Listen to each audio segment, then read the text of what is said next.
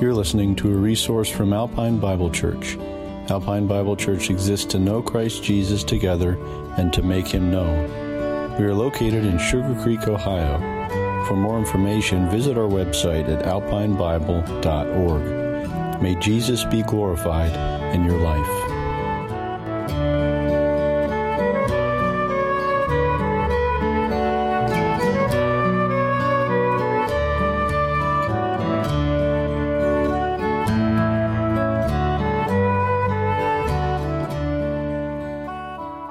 Said, take up your podium and walk.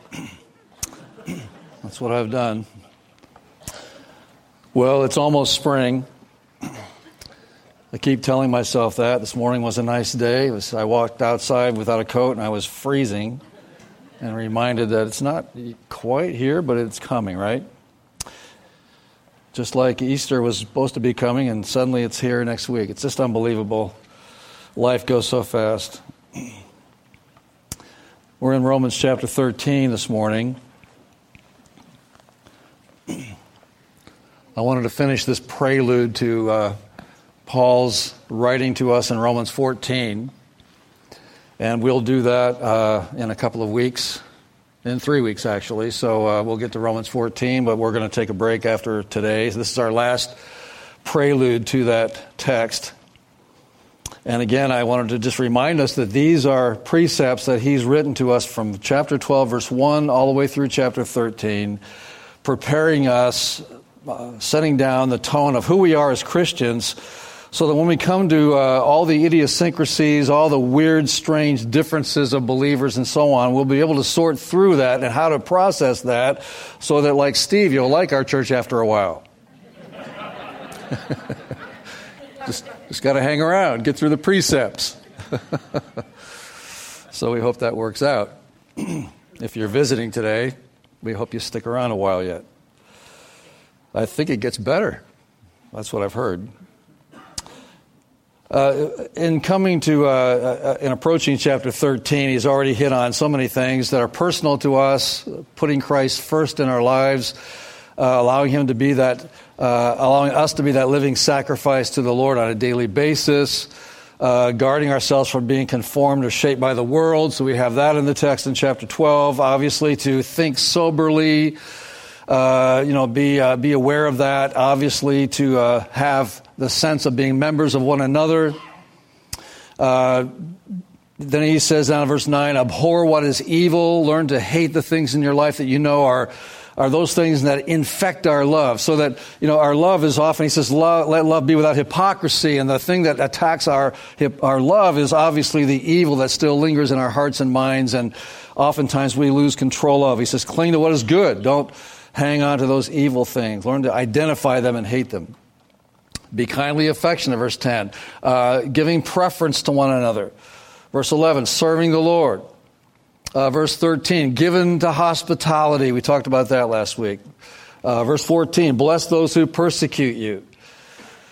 16, do not set your mind on high things. Verse 18, live peaceably with all men.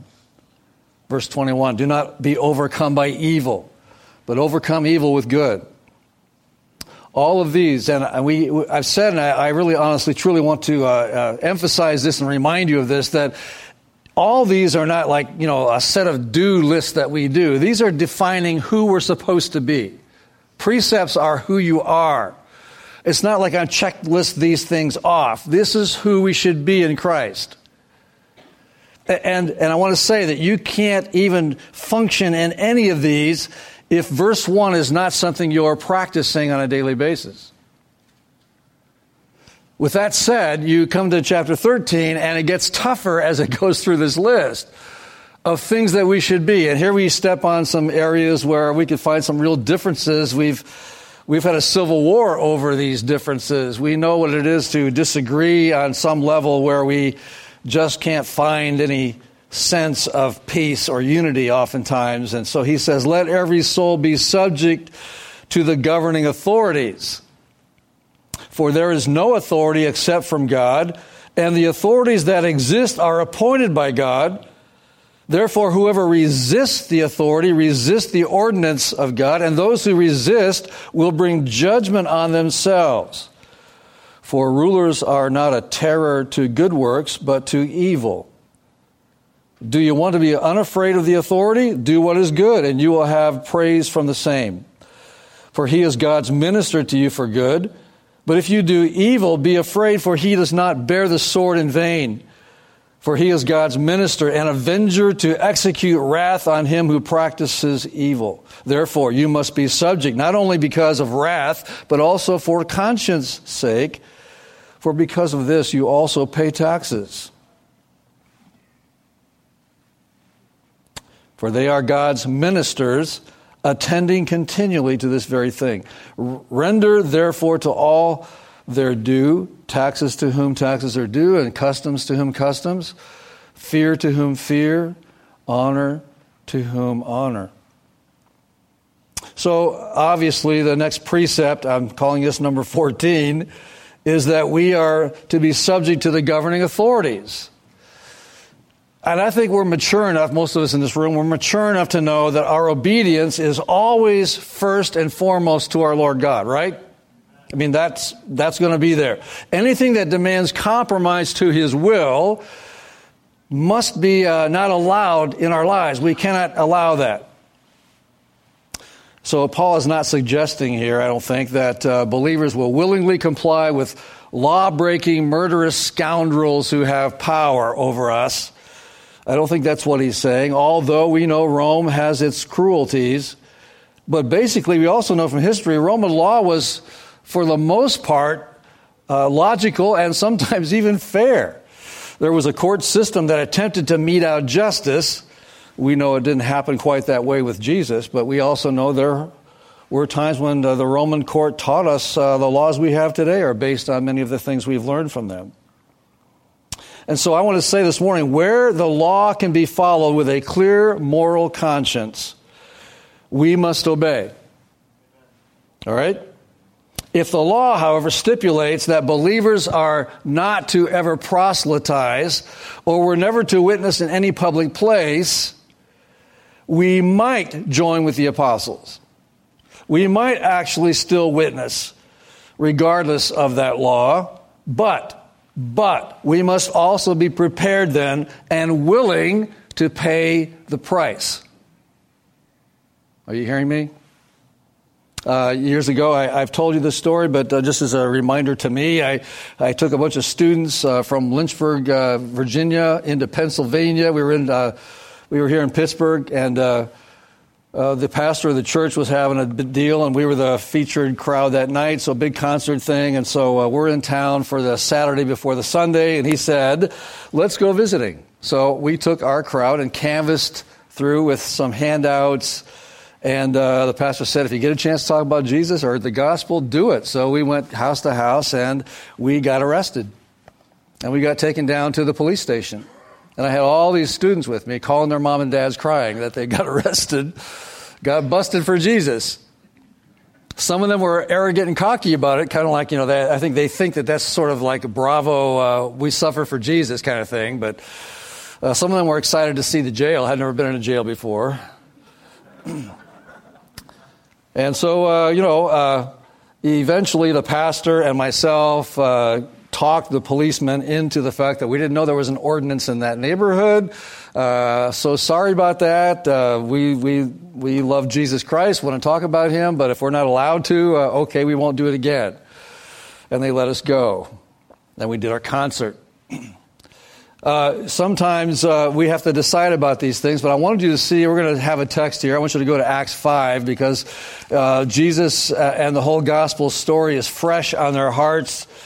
These people are so wrapped up and excited about the Word of God and the gospel of Jesus Christ that saved them, and He's risen from the dead. They can hardly contain that news. They want to share Jesus Christ with everyone. And so there's sort of the lead into this in verse 12, through the hands of the apostles, many signs and wonders were done among the people, and they were all with one accord in Solomon's porch. Verse 14 says, and believers were increasingly added to the Lord, multitudes of both men and women. So there's this huge growing congregation, if you will, of believers. Verse 16, the multitude gathered from the surrounding cities to Jerusalem. So you have this just throng coming and bringing sick people and having this amazing time of healings and just praising God. Verse 17 comes along. Then the high priest rose up and all those who were with him, which is the sect of the Sadducees, and they were filled with indignation and laid their hands on the apostles and put them in the common prison. But at night, an angel of the Lord opened the prison doors and brought them out and said, go, stand in the temple and speak to the people all the words of this life. When they heard that, they entered the temple early in the morning and taught. But the high priest and those with him came and called the council together with all the elders of the children of Israel and sent them to the prison to have them brought. But when the officers came and did not find them in the prison, they returned and reported, saying, indeed, we found the prison shut securely and the guards standing outside the doors. But when we opened them, we found no one inside. Now, when the high priest, the captain of the temple, and the chief priests heard these things, they wondered what the outcome would be. So one came and told them, saying, look, the men whom you put in prison are standing in the temple and teaching the people. Well, then the captain went with the officers, brought them without violence, for they feared the people, lest they should be stoned. And when they had brought them, they sent them before the council, and the high priest asked them, saying, did we not strictly command you not to teach in this name? And look, you have filled Jerusalem with your doctrine and intend to bring this man's blood on us. But Peter and the other apostles answered and said, we ought to obey God rather than men. The God of our fathers raised up Jesus, whom you murdered by hanging on a tree. Him God has exalted to his right hand to be Prince and Savior, to give repentance to Israel and forgiveness of sins. And we are his witnesses in these things. And so also is the Holy Spirit, whom God has given to those who obey him. Now, that's the answer that they gave, and it's an appropriate answer. Of course, this is a Jewish jail. This is not a secular jail. These are Jewish religious leaders. This is not Rome. And so, the restriction here obviously is religious. It's jealousy. It's not that these are laws on the books. These are in-the-moment laws being conveyed because of the issue and because of the anger and so on. And so, they're not really breaking a law. They're simply violating someone's control, and that's a whole other issue.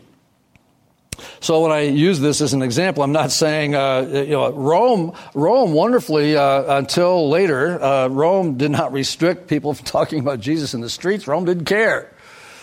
And only until later on when the Christians were blamed for something did Rome ever rise up and care about Christianity, really. And so, you have to understand even from this, and then I wanted to jump just beyond this in the same context, and just show you again from this text, and starting at verse 40, you'll notice he says, and they agreed with him when they had, these guys came, they wanted to let them go, and they just basically warned them not to preach in Jesus' name. Verse 40, and they agreed with him, and when they had called for the apostles, they had this council together, and so what do we do with these guys? They called them together, and verse 40 says, they beat them. Then they commanded them again not to speak in the name of Jesus and to let them go. So they departed from the presence of the council, rejoicing that they were counted worthy to suffer shame for his name. And daily in the temple and in every house, they did not cease teaching and preaching Jesus as the Christ. So they've preached in his name. They got arrested. They went back out and did right back to the same place because the Lord Jesus knows this is not breaking a law. So they are preaching again. They're put back in jail again. They're confronted. And then they're beaten and told not to do this again. And then they go out and continue to do it anyway. And God just continues to bless them as a result.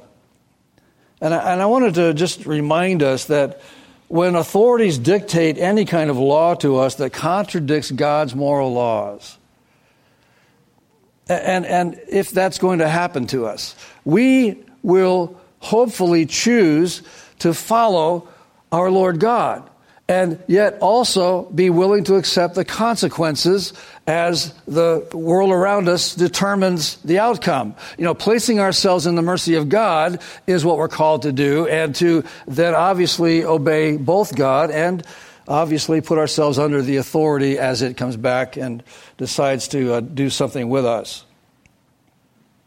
I think that that's an important thing to say. God never said there would not be repercussions to witnessing for him. He's never said that. God's never told us that there wouldn't be consequences for witnessing his name or sharing his name. Just saying his name out loud in a locker room can get you into a pretty much of a trial with those around you who know and figure out who you are and don't agree with you. Just saying his name in the hallway at school is going to identify you and mark you, and you're going to find reaction to that. Saying his name in a university classroom is going to identify you, and there's going to be repercussions from doing that. That's just the fact. I know that there have been times when different men, I've even had my shot at this, where I've been told, when you pray, do not say the name of Jesus. I've been told, I prayed for the civil meeting in Indiana. I was there as a guest speaker to the, it was a completely secular crowd. It wasn't a religious deal at all. And so I had all kinds of people there from the government, and I made an address, and then I prayed. I was not feeling well that night, and I was in a mood I just didn't care, and I prayed what I felt like praying, and I prayed in Jesus' name, and I still got the check. I just realized that you can't always just obey somebody who doesn't want to hear something, and you have to decide what you're going to do, and I did what I did, and I thought, well, if they don't send me a check, I really don't care. I do want to elevate Jesus Christ to some level here where he's not being allowed to be spoken of. There are times when you're going to decide whether you have to step out of and away from government control in our lives. But I want to remind us when Jesus said this in John 15, because you are not of this world, but I chose you out of the world, therefore the world hates you. Well, we have to know that all the time, and sometimes we forget that. That's why when we go back to verse 2 of chapter 12, don't be conformed or shaped by the world, because this world hates you. So it never has good for you. In John 16:33, Jesus said, in the world you will have tribulation, but be of good cheer, I have overcome the world. So you know there's going to be tribulation. There are those who come along in our life, and I think this is a brewing thing. I just think it's brewing up again. I'm concerned about it. There's going to be challenges, more and more challenges to the authority of our nation. We're just seeing rebellious towns and cities that are saying we're not going to obey the government's laws. We're not going to follow Trump's leadership. There's this rebellion that's surging underneath the surface. You can just sense our country is about to explode with something. Young people are starting to voice disagreement, and they're being propelled by adults to get up and speak because no one's going to fight with a young person. And you can just sense this thing brewing in our nation right now. And I just want to remind all of us as believers in Christ that when Paul writes this to us, there is a sense in which I must say, wait, God ordained government. God's placed us under government. And the call from Paul in this text is that we then obey that government which has been placed over us, because it's not the government itself, it's God himself who put that government there. And you know what? I don't like certain things there's a lot of things I don't like about our government. I must say that. And we see corruption on both sides. We see the contamination of a world in sin. There's never going to be a perfect government as long as I'm alive in my world. But I have to make decisions about how I react to it and respond to it. And fighting against the government, though we have already had a history of that, is not a simple thing to do. And we must be very cautious about that. I just thought I needed to say that. The Second Amendment thing and the whole gun thing, all that's going on here, many of you have guns. I'm just going to say to you that those guns are for your protection. That's great. Use them for that purpose. But our guns were not meant to go after the government. But that's happening. And I think it's something we should be praying about. So he says, obey the government. Be subject. Put yourself under it. Even Jesus had to put himself under it. The second thing is over in verse 8. Look at verse 8. Owe no one anything except to love one another. For he who loves another has fulfilled the law. For the commandments, you shall not commit adultery, you shall not murder, you shall not steal, you shall not bear false witness, you shall not covet. And if there is any other commandment, all are summed up in this saying, namely, you shall love your neighbor as yourself. Love does no harm to a neighbor. Therefore, love is the fulfillment of the law. I have a commentary that just, went all over the first three words. This guy was way more concerned about owing people than he was about what the text is talking about. This is not a financial text.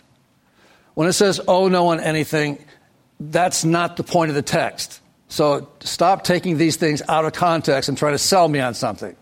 All right? Some of you who are money people, I love you, but be careful what you draw out of context to prove a point. That's not what he's saying. I'm saying that because this commentary verifies to me that many people take these things wrong and build a big case about something. All right? What Paul's saying is this. If you're going to owe anything, the primary thing you ever owe anyone is to love them. That's what he's saying. Now, that's hard enough. Just saying that. But obviously, we need to understand the tone and put this into practice. And this is a tough one, I think, for all of us. If you're a younger person or if you're some older folks, so this is a general statement, but it encompasses most of you younger and some of you older, and including me. Okay? We tend to be borrowers. And when I say that, I'm just saying that it's not unusual to have a personal loan extended to you, or you've gone and gotten some kind of a loan for something. Many of you pay rent. Many of you borrow personal items. Some of you borrow tools. I have in my garage right now a bucket of tools from John and Joel. They come back tonight, and I must get those back before next week, or I'm going to be mud in John's eyes. I've had them for a long time. We need to return the things we have. We need to pay back the things we have. But what happens in so many cases is people don't pay back, people don't return, and we become slothful, we become forgotten about these issues. We eventually, we intentionally sometimes put off paying someone back, all this kind of thing, and it causes ill feelings and so on. And so, yes, we must not owe someone something to the point where the debt isn't being repaid. But what Paul's truly concerned about here is that this is the supreme debt that we owe to everyone, that we love one another, and especially believers in Christ. If you can read over in 1 John, we're commanded to love one another, according to John's writing. Even Jesus said to his disciples that they'll know who we are by our love for one another. That's how you're going to be identified in a world. So this whole thing that we talk about love, it's a toughie because we have a hard time doing this. But if I'm committed to following Jesus and you are committed to following Jesus, our primary debt then is to love our debtors. I want to say in the context here that one of my primary concerns is that not only do I love the people closest to me and the ones I love the most, and I'm around them and they're a part of my life. I love them. Surely I love believers in Christ. That's wonderful. I love other people. But if you read this context, you have to also add to this. I also should love then those who have loaned things to me, those who are above me in terms of who have become the one I've gone to for a debt or for a desire to have something that they can help me with. I've placed myself under them, and I believe we're called to love them. Christians should be the best example. Hear me out here. Christians should be the perfect example of someone that you would want to help, because you would hopefully say this, that you know that they would want to exemplify Jesus Christ in their borrowing and in their responsibility. Why? Because they love you as Christ loves you. That would be a good deduction that someone could make. The best person to invest in is a Christian, because that Christian loves Christ, wants to live for him, and then they will then best exemplify that love, and they'll love me in return because I know that Christ loves me. But I want them also to do that, and so that should be something we should consider. I'm saying that because when he goes back to the text here and he says, for the commandments, and then he goes through these commandments, he's showing us the extent. He says, okay, you shall not commit adultery, you shall not murder. When he says, you shall not, that identifies who we are in Christ. We would not want to do that. We do no harm to our neighbor. They're all given there for us. But obviously, in understanding that, then, I am someone who is non-threatening. I'm someone who is considerate. I'm someone who loves because Christ has commanded me to love. And so I'm going to express that love to everyone, and even to the ones from whom I have borrowed. So guess what? I went to the bank last week, and I am kind to my bank. I blew this royally 2 days ago. I'm rebuking myself right now because I got a call from a Visa or MasterCard. Somebody called me, and the girl had a horrible cold. So she was, well, she was trying to talk to me, and I was just in the middle of something, and I'm like, this is irritating. So I'm trying to talk to her, but I'm a very impatient person. So as I'm trying to explain to her something on the phone about, I've already made that payment, ma'am, blah, blah, blah, blah, blah. And she just kept, so, you know, I just lost it and said, look, I've already done this. Thank you for the call. I must go. You know, well, she doesn't know. Well, she does know me. She has my name. I don't know if she knows what I do, but I hung up and thought, oh, man, I feel so guilty about that phone call. I was very rude to her.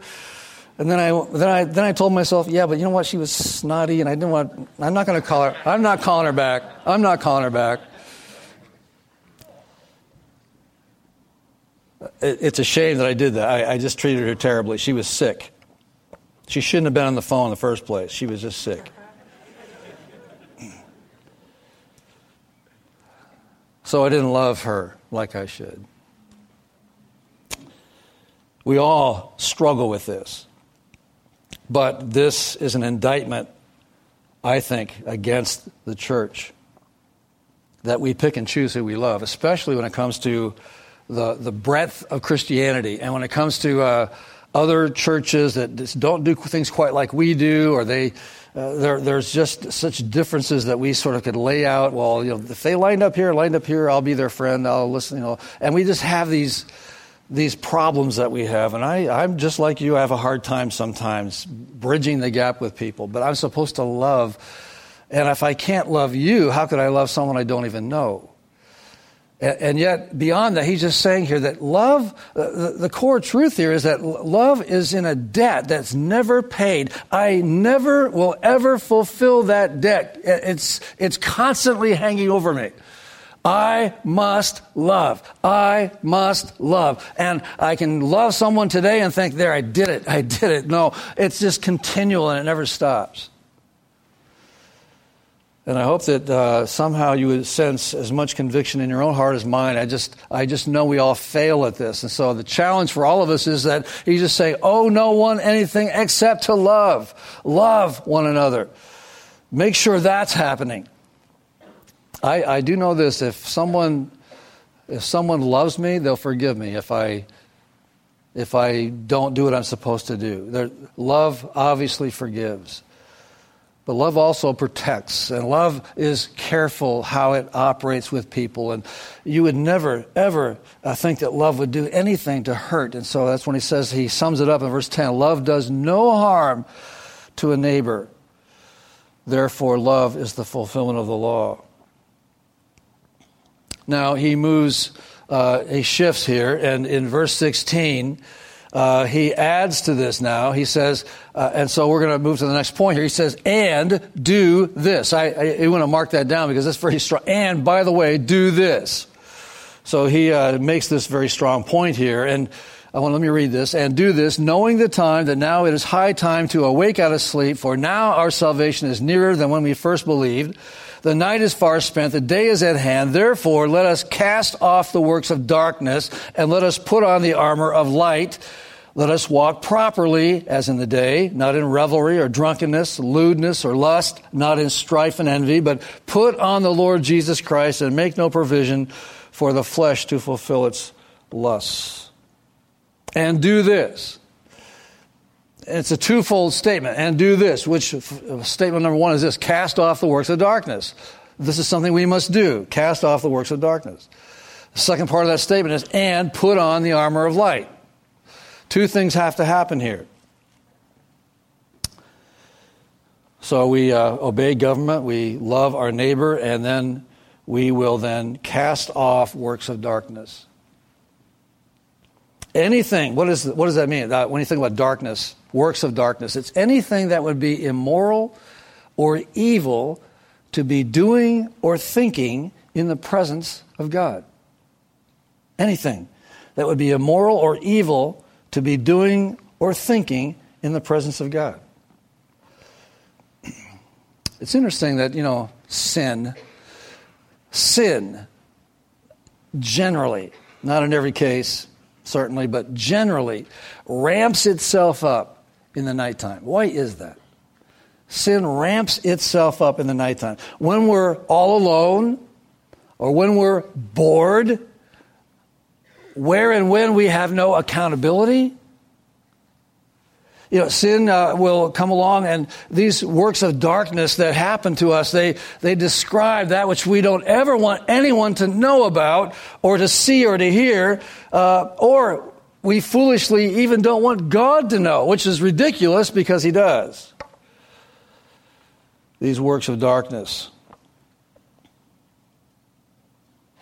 So he says, put on the armor of light. And the reason we put on the armor of light is so that we can then function in a glorifying way in the dark. Let me take you to Ephesians. You know all this text, Ephesians 6. This is something we all know, heard 100 messages on. Let me just read this through again. Why is it that we still stumble in these areas? Ephesians 6. When he says here to put on the armor of light, we could go back and say, well, Paul's also speaking about what he wrote to the Ephesians, and at verse 11, put on the whole armor of God that you may be able to stand against the wiles of the devil. That's why we get dressed in armor. I don't get dressed in armor to be in a parade, to show off how wonderfully I look today, and how look at my shiny armor and parade around in front of everyone like, I got my armor on today. Doesn't it look great? That's not why we put armor on. We put armor on for one reason, because we must be understanding we're in an immediate battle. Every day we're in a battle. Sometimes it seems like it's ramping up. Sometimes it's recoiling back. It's never always the same, but I want to do this because I must be able to stand against the, and then notice that the wiles of the devil means this is never an attack, direct attack to the front. It's never something that I'm expecting. These are things that come and sneak into our life that are meant to destroy us, and they always want to hit the weak spot of my life. So I get this armor on. I've got to protect the fragile places in my heart. He says, for we do not wrestle against flesh and blood, but against principalities and against powers and against the rulers of the darkness of this age and against spiritual hosts of wickedness in the heavenly places. This battle that rages around us is so much bigger than we understand. And so what happens is too often we are busy trying to fight these little battles ourselves. And, we're trying to deal with a repetitious habit of some kind. We're trying to deal with our tongue or our attitude, or we're always fighting some of these things that are sort of quirky things about us that we know aren't good. So we're always putting out fires, trying to battle that way and this way. And we lose focus of the fact that this is so bigger than just that little thing that I think I see. Below the surface is this raging battle against me, and it knows those weak spots. So the evil one and his ambassadors are always going after us where they know we're vulnerable. And so these spiritual hosts of wickedness in heavenly places. So the battle every day is raging, and it's so easy to leave your home, hear the birds singing, the robins. And we go out and get in our car, start the car. Vroom. I got a great day coming today. Got this and that. Got some things on my agenda that I'm going to enjoy today. Got somebody I got to see. I'm going to go shopping. Whatever it might be that you have in your mind today. And you're going into the day kind of like that, and you're completely oblivious to the fact that you're in a supernatural raging battle to destroy you. We just don't have it often enough to understand that. That's why, again, on the mornings of our life, when we bow before Him and say, Lord, I offer myself as a living sacrifice. I can't live this day in my own shoes. I need You. I need You to live through me. I want to die to self. I need You to dress me today. I need You to go with me today. Because I know there's a battle out there. I know that the stakes are high and there's a battle. And so he says here, put this armor on. Therefore, he says in verse 13, take up the whole armor of God. And by the way, you can't just wear parts. You can't just wear certain pieces. And he identifies all 7 things that need to be in this armor. I mean, there's really 6 pieces, but I believe there's a 7th that goes with it. But he says, take up the whole armor of God. And he says that you may be able to withstand in the evil day. He doesn't even say you're going to have victory. He's just saying that you might withstand, that you can just, that whatever hits, whatever attacks, you'll still be standing. It doesn't even mean you're the victor over it. It just means you're still standing. You haven't been knocked down. You haven't been destroyed. That you may be able to stand in the evil day, and having done all to stand. Stand, therefore, having girded your waist with, here we go, girded your waist with truth, put truth into your life. You need the breastplate of righteousness. You need to make sure you're guarded by the righteousness of God, that your sins are forgiven as you launch out in your day.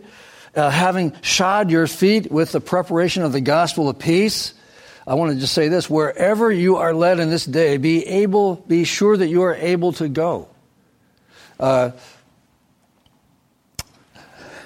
If you were a tornado ready, like, I don't know if you ever think about if a tornado was coming, have you ever done this scenario? Do you have in your head what you would do if you had like 30 seconds? Like, do you know what you would do if you had like about 30 seconds? I hear the train coming. There's no train around here. Oops, that must be a tornado. You wake up and what do you do? And they all tell you in the, what to do thing, 30-second thing, have a pair of shoes nearby. I don't care if you're running outside in your underwear, have a pair of shoes. Because what happens is if you're running over things that are falling down on the ground, stones that are kicked up, glass, all that kind of stuff, you'll tend to stop and attend to yourself because it hurts, and that's when you'll get hammered. Now, you got to be able to run. You got to be able to move. And it might sound silly, but when he says put on the gospel of peace, what he's saying is be ready. Be ready for when these storms come so that you know exactly what to do and what to say. The gospel of peace, the preparation, he says, with preparation of the gospel of peace, get yourself ready. Above all, the shield of faith. So you need the shield. It's going to quench those darts that come. You need the helmet of salvation because they always want to go for the head. If they can stop you in your salvation, if that which you claim you believe, that you hang on to and clutch on to, those truths, you need a helmet to guard you from that. You need a sword of the Spirit because you're not only deflecting, sometimes you have to thrust. There's six aspects of an outfit that you need to wear. But then verse 18 says, praying always. That armor isn't going to do a whole lot if you haven't prayed. And sometimes the enemy has armor on as well. And our prayer becomes our greatest weapon when we're wearing armor. Just to say all that, I'm just going back and saying, as we understand this idea of putting on the armor of light, that's the idea. And what I wanted you to go back to in our text is to note this. This may be the most important thing I'm going to say all morning, is to note the urgency of this. This should catch you this morning. Note the urgency in the scripture here. Going back to verse 11 and 12, I want you to see this. When he says, and do this, then he says, first of all, knowing the time. I usually check my watch. I want to know what time frame I'm in. When I'm sitting at my desk, I have a clock right in front of me. I have a clock on my computer. I have a clock on my wall. I have 2 clocks set 5 minutes faster than they're supposed to be. So just in case I just need to squeeze out something else in my mind, I think that helps me. It really doesn't. But I have them 5 minutes fast. In my mind, I think that clock's 5 minutes fast, but it isn't. So sorry. You know, but notice what he says here, knowing the time. So I make myself aware of the general time. Okay, I've got 45 minutes left to get this job done, and then I have to make a move because I'm going to this place. It's going to take me 20 minutes to get there, and I got to be there by a certain time. So, you know, we do that. So knowing the time. All right, I'm aware of the time. Then he says that now, mark these down, that now it is high time. High time means let's get going right now. It might even mean I'm almost late. Boom. High time. Take note of the time. Oh, by the way, it's high time. That means there is no more time. Then he says this, high time for what? To awake out of sleep. How many of you have ever been late for a job? How many of you have ever been late for a job? Come on, confess. You've been late for a job. How many of you ever got docked some money for being late for a job? Few of you. Way to confess. God will bless you for confessing. It's high time to awake out of sleep. And you know when you have slept in and you are having a great dream, and suddenly something wakes you up and your eyes go just immediately from half open to wide open. And you look at that clock and you know, and you run like crazy. He's saying here, knowing the time, that now it is high time to awake out of sleep. For now, our salvation is nearer than when we first believed. In my sarcastic days, I would read this and say, well, of course it is. If you just pause and think about it, every day I'm nearer, and I would go, duh, to the Bible. I'm just telling you how I used to think. Today, at my age and the speed of life, this means a whole lot different to me now. We're there. He's about to return. We're in last days. The clock is ticking. The world is affected by sin to the point that it's saturated to the brim, and I believe he's coming soon. Yes, we're still going to do missions. Yes, we're still going to witness to friends. Yes, we're going to believe that we have time to do that in his grace. We extend ourselves to do that. But he's saying it's high time. And even in saying that, I got to remind myself that my high time and your high time may not be the same. Because somebody in here, under the word high time, means you aren't going to be here next year. That's just a fact. High time. It means we must understand this. For now our salvation is nearer. Verse 12, the night is far spent. You know what he's saying there? The time for lazy, self-centered, casual, intentional, sinful moments are far spent. In the context of this whole thinking, this is what he's talking about. It's the opposite of light. He's just saying the darkness is far spent. You don't have much more time to pull this off before he comes back and holds you accountable. There are some of you in our church that I love very dearly, and I know that you have sin controlling your life. I know you do.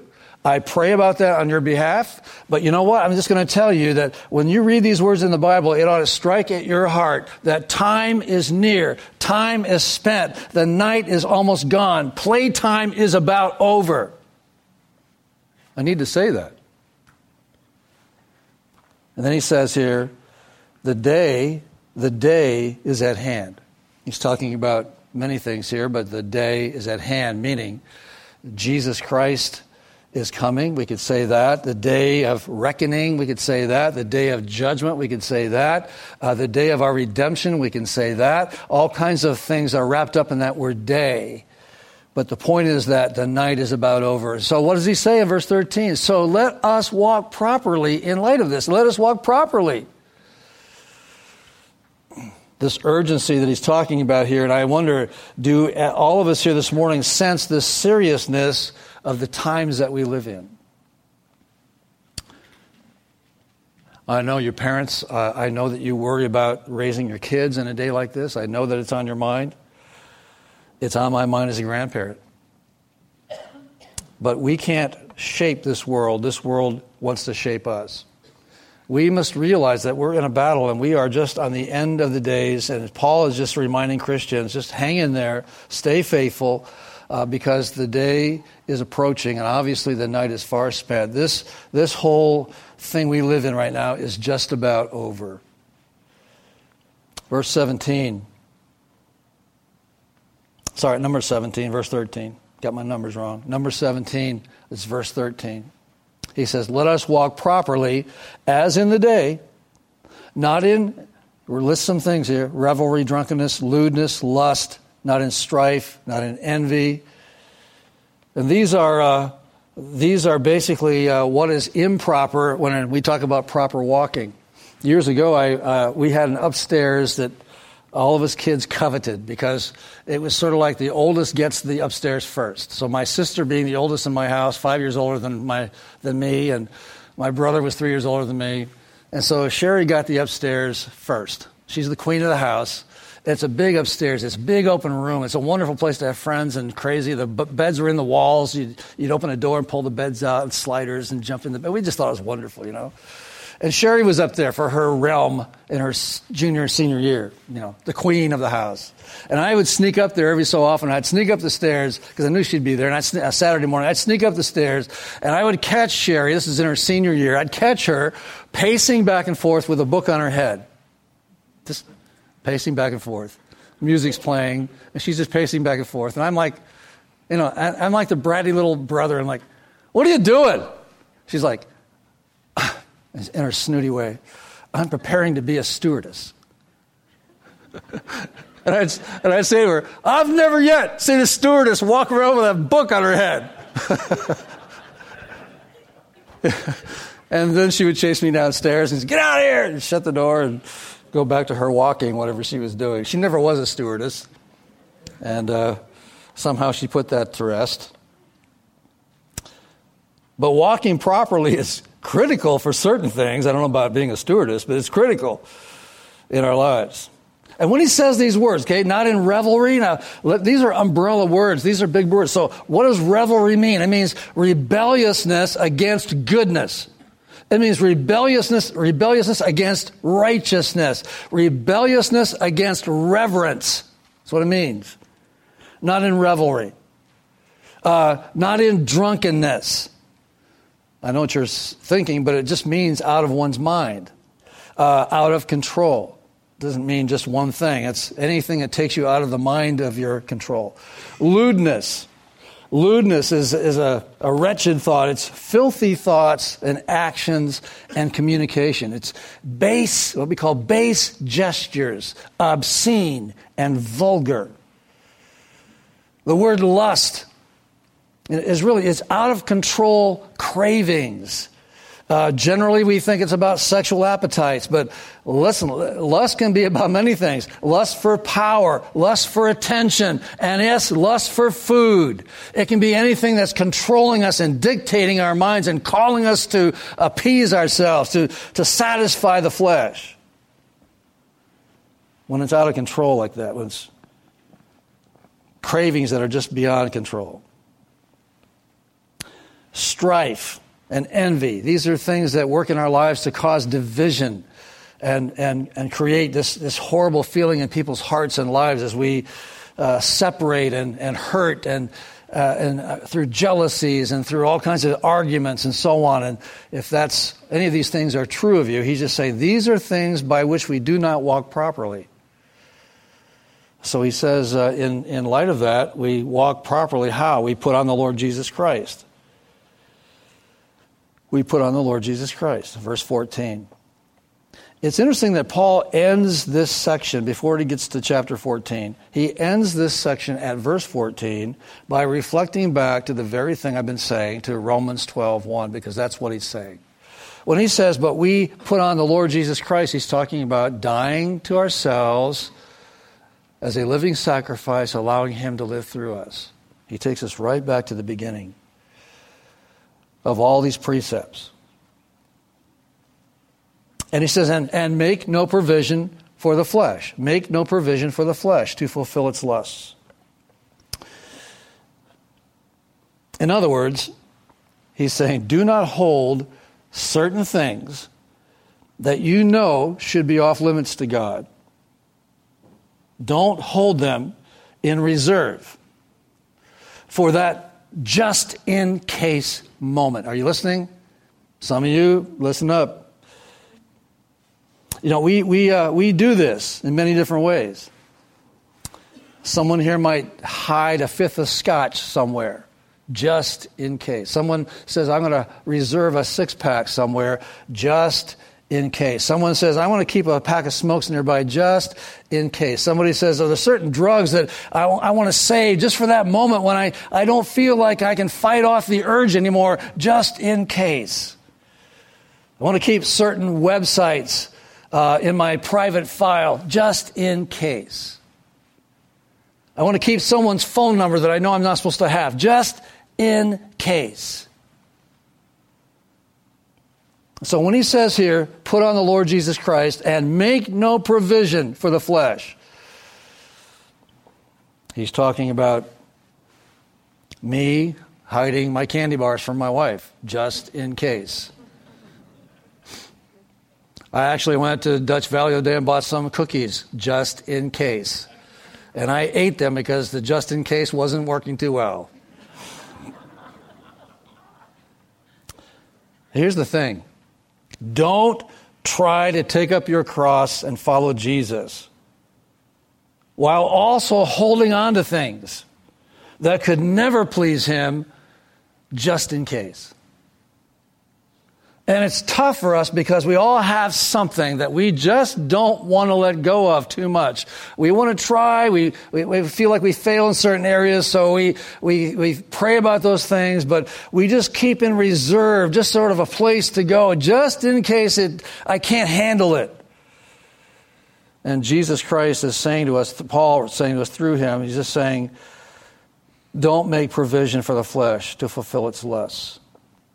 There are unique spiritual distinctives, we've gone through all of these now, governing precepts I have called them, that separate believers from everyone else, by which we live our Christian lives, hopefully, and by which they are governed.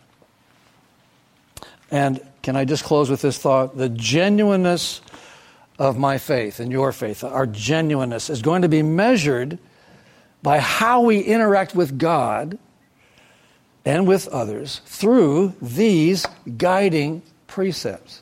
This is who we are. The more we get to know Christ, the more we reflect these things. It's a process. I'm not saying we're all there. None of us in this room are all there, but we are in a process of trying to allow these things to identify and describe who we are, so that when people see us, somehow they get a reflection of these things and see that even if I don't believe in Jesus Christ, I see these people living for him. And we become a living testimony to people that this is who we follow. This is who we are. And that's what's going to keep this church unified down through the years as some of us come and go. And I pray that you'll stay faithful to these things, endeavor to be like them. When you sin, confess it, get right with him, get back on track, and live these things out as he's called us to do. Can we do that? Let's stand together, though, as we pray. Can we do that? Lord, thank you that you are our great Lord and Savior. Week by week, we come here and we meet together as believers. Lord, we see many folks coming and going, visiting, in and out, some traveling, others searching. And as we invest ourselves in this journey together, it is such a blessing and privilege to be a part of the body of Christ here. I thank you for your guiding principles and word that gives us direction and hope, enables us to know what you expect from us and how to live, and also shows us how much grace you extend to us when we fail. Help us to exhibit that in our lives with each other, to love each other, but also to have broad shoulders, to hold each other up, to be people of prayer because we care about each other and certainly about you. I ask you to help us when we fail, just to lift us up, forgive us. May we have your mercy expressed over our lives. Lord, today for whoever is sick that cannot be here, may you touch their bodies and remind them of your presence today. Go with us in your spirit today and remind us of these things. Help us to be good citizens. But Lord, help us most of all to owe no one anything more than to love them through Jesus Christ. Help us to walk right. We just commit all these things to you and ask your blessing. Thank you for all that you've done. Thank you for the cross. Thank you for resurrection. Be with each of us as we ponder these things and as we come together Friday night. We just ask your blessing and give it all to you now in Christ's precious name. Amen.